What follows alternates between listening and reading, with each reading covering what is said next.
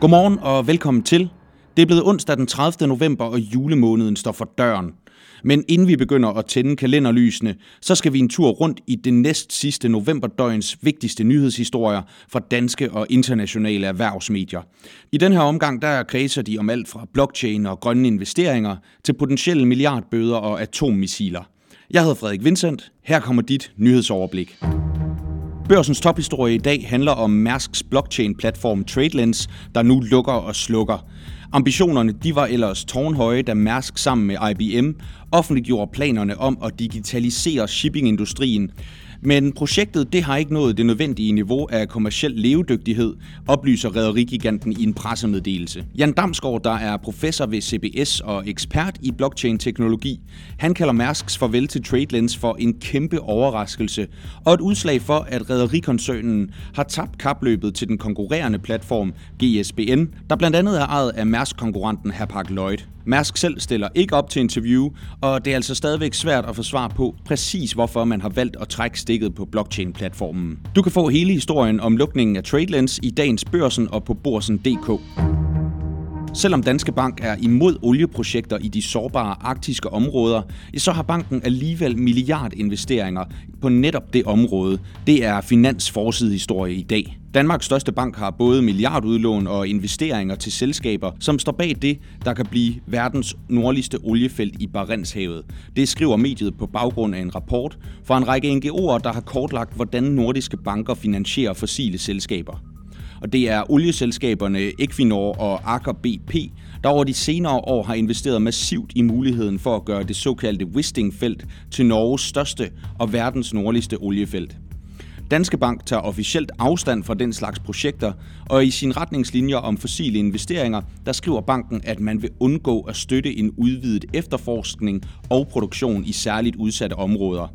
Virksomheden oplyser til Finans, at den altså først siger fra på den her type investeringer, hvis selskaber udnytter deres licenser og starter på en decideret produktion i de sårbare naturområder. Så skal vi til en anden historie, hvor virkeligheden ikke er helt så grøn, som virksomhederne gerne vil have den til at se ud. I dagens børsen der kan du læse, at næsten halvdelen af de grønneste investeringsfonde i Danmark indeholder investeringer i fossil energi som olie, kul og gas. Børsen har sammen med 10 andre europæiske medier gennemgået europæiske investeringsfondes eksponering mod fossil energi. Og 109 ud af 244 af danske artikel 9 fonde, der er klassificeret som de grønneste fonde, de sender altså stadigvæk kundernes penge mod stærkt klimaskadelige teknologier. Vurderingen fra Forbrugerrådet Tænk lyder, at tallet er meget højt, og som forbruger, så kan man ikke undgå at føle sig bag lyset, lyder det. Ifølge lektor i bæredygtighed og finans ved CBS, Sten Valentin, så er det heller ikke klart i reguleringen fra EU, om det er direkte forbudt for artikel 9-produkter at investere i selskaber, der har fossile aktiviteter.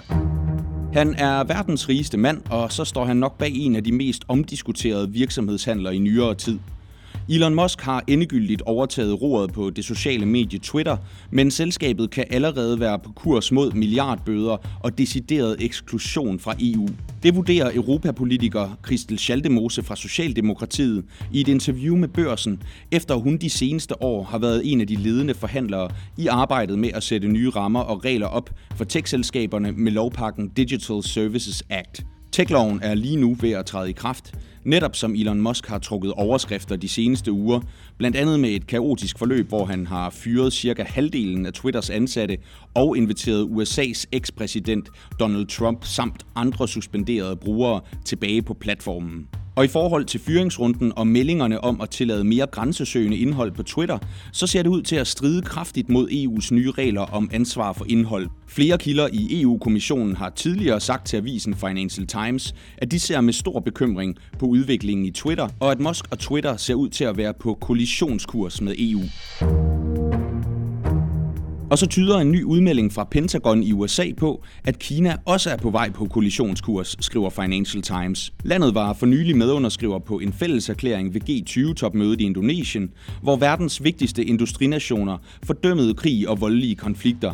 Men ifølge de amerikanske myndigheder, så har Kina altså sat ekstra tryk på udviklingen af atommissiler og sigter nu efter at have et atomarsenal på 1500 enheder i 2035 mod sine nuværende 400 missiler. Og udviklingen sker blandt andet på baggrund af de voksende spændinger mellem Kina og Taiwan, hvor førstnævnte det seneste år har haft en markant større militær tilstedeværelse end tidligere, skriver mediet. Og hvis de 1500 atombomber bliver en realitet, så betyder det, at den asiatiske stormagts atomarsenal nærmer sig størrelsen på beholdningerne i USA og Rusland, oplyser mediet. Tirsdag aften der ramte en ny udvikling i forløbet om de lurende jernbanestrækker i USA, de internationale erhvervsmedier. Amerikanske jernbanearbejdere har varslet strække over dårlige løn- og arbejdsforhold, og hvis det sker, så kan det potentielt lamme amerikanske forsyningskæder og den store julehandel. Flere økonomer og politikere de betegner udviklingen som en markant trussel mod økonomien, og i går aftes der meldte kongressen i USA ud, at man er klar til at haste indføre lovgivning, der kan bremse strækken, som er varslet til at kunne begynde allerede 9. december, står der hos Financial Times. Derfor er kongressen klar til at udarbejde et lovforslag og sende det videre til senatet allerede onsdag, skriver Wall Street Journal. Og USA's præsident Joe Biden, han udtaler, at han har tiltro til, at kongressen vil stemme for lovforslaget. Men den amerikanske venstrefløj senator Bernie Sanders har allerede meldt ud på Twitter, at han vil arbejde for at blokere forslaget i senatet, blandt andet fordi jernbanemedarbejderne ikke har en eneste betalt sygedag i den nye foreslåede overenskomst, selvom branchen har oplevet rekordprofitter de seneste år. Købelysten den aftog i løbet af handelsdagen tirsdag, hvor de amerikanske aktier endte med fald efter en ellers grøn start. Det var bekymring og uro om fremtidig vækst og stigende renter, der prægede billedet frem mod ord fra centralbankchef Jerome Powell, og det ramte de store tech-selskabers aktiekurser. For de store indeks der betød det, at S&P 500 smed 0,2% Nasdaq faldt mest med 0,6% og Dow Jones stod bumstille tirsdag. Danske aktier de bakkede også en anelse i tirsdagens handel. C25-indekset det lukkede med et fald på 0,08 procent. Til gengæld så ramte landets mest værdifulde børsselskab en markant og bemærkelsesværdig milepæl. Læs mere om aktiekurserne og få de vigtigste handelshistorier på Borsen.dk Investor. Og så skal vi til Aarhus, hvor børsen holdt endnu en af årets gazellekåringer i aftes. I musikhuset der stemlede flere end tusind mennesker sammen for at fejre virksomheder og personer, der har skabt en ekstraordinær vækst i år. I år der sætter antallet af Gazelle-virksomheder også rekord med 2.651 virksomheder, det højeste antal i de 27 år børsen har gennemført kåringerne. Jeg har spurgt børsens chefredaktør Niels Lunde, hvorfor det er så vigtigt at fejre vækstvirksomhederne. Vi gør det, fordi vi synes, det er vigtigt at fejre de mennesker, der skaber værdi. Altså, vi fejrer vækstvirksomhederne i dansk erhvervsliv, og vi mener, det er vigtigt. De mennesker, der skaber vækst i vores samfund, de skal mærke, at deres indsats, den er værdsat. Så det er en stærk følelsesmæssig oplevelse at fejre dem, som vi gjorde det i Aarhus her til aften. Som sagt, så er det altså 27. år, gazellekåringerne bliver gennemført, og jeg har også spurgt børsens chefredaktør Niels Lunde, hvad den største forskel er på årets kåring sammenlignet med de tidligere år. Vi kan se, år for år, så bliver deltagerne skarpere på, hvad det er, de er gode til. Tidligere, når vi talte med gazellerne på scenen, så, så var de ret tilbageholdende egentlig. Altså mere beskedende, mere generede. Nu svarer de mere klart og tydeligt. De ved godt, hvad de kan. Og først og fremmest så handler det om kundefokus, om at forstå sine kunder, om virkelig at forstå sine kunder. Vinderen af fremstillingsprisen her i, i Midtjylland, Tiny Mobile Robots, de sagde på scenen, at det var meget klart det her, øh, her på, i Aarhus. De sagde, at når vores ingeniører siger, at de har fået en god, god idé, så spørger vi dem altid, har I spurgt vores kunder? Synes vores kunder, at det er en god idé? Så særligt i den tid, vi lever i nu, der er så uforudsigelig, så handler det om kundefokus. Og det er læreren også fra årets gazeller.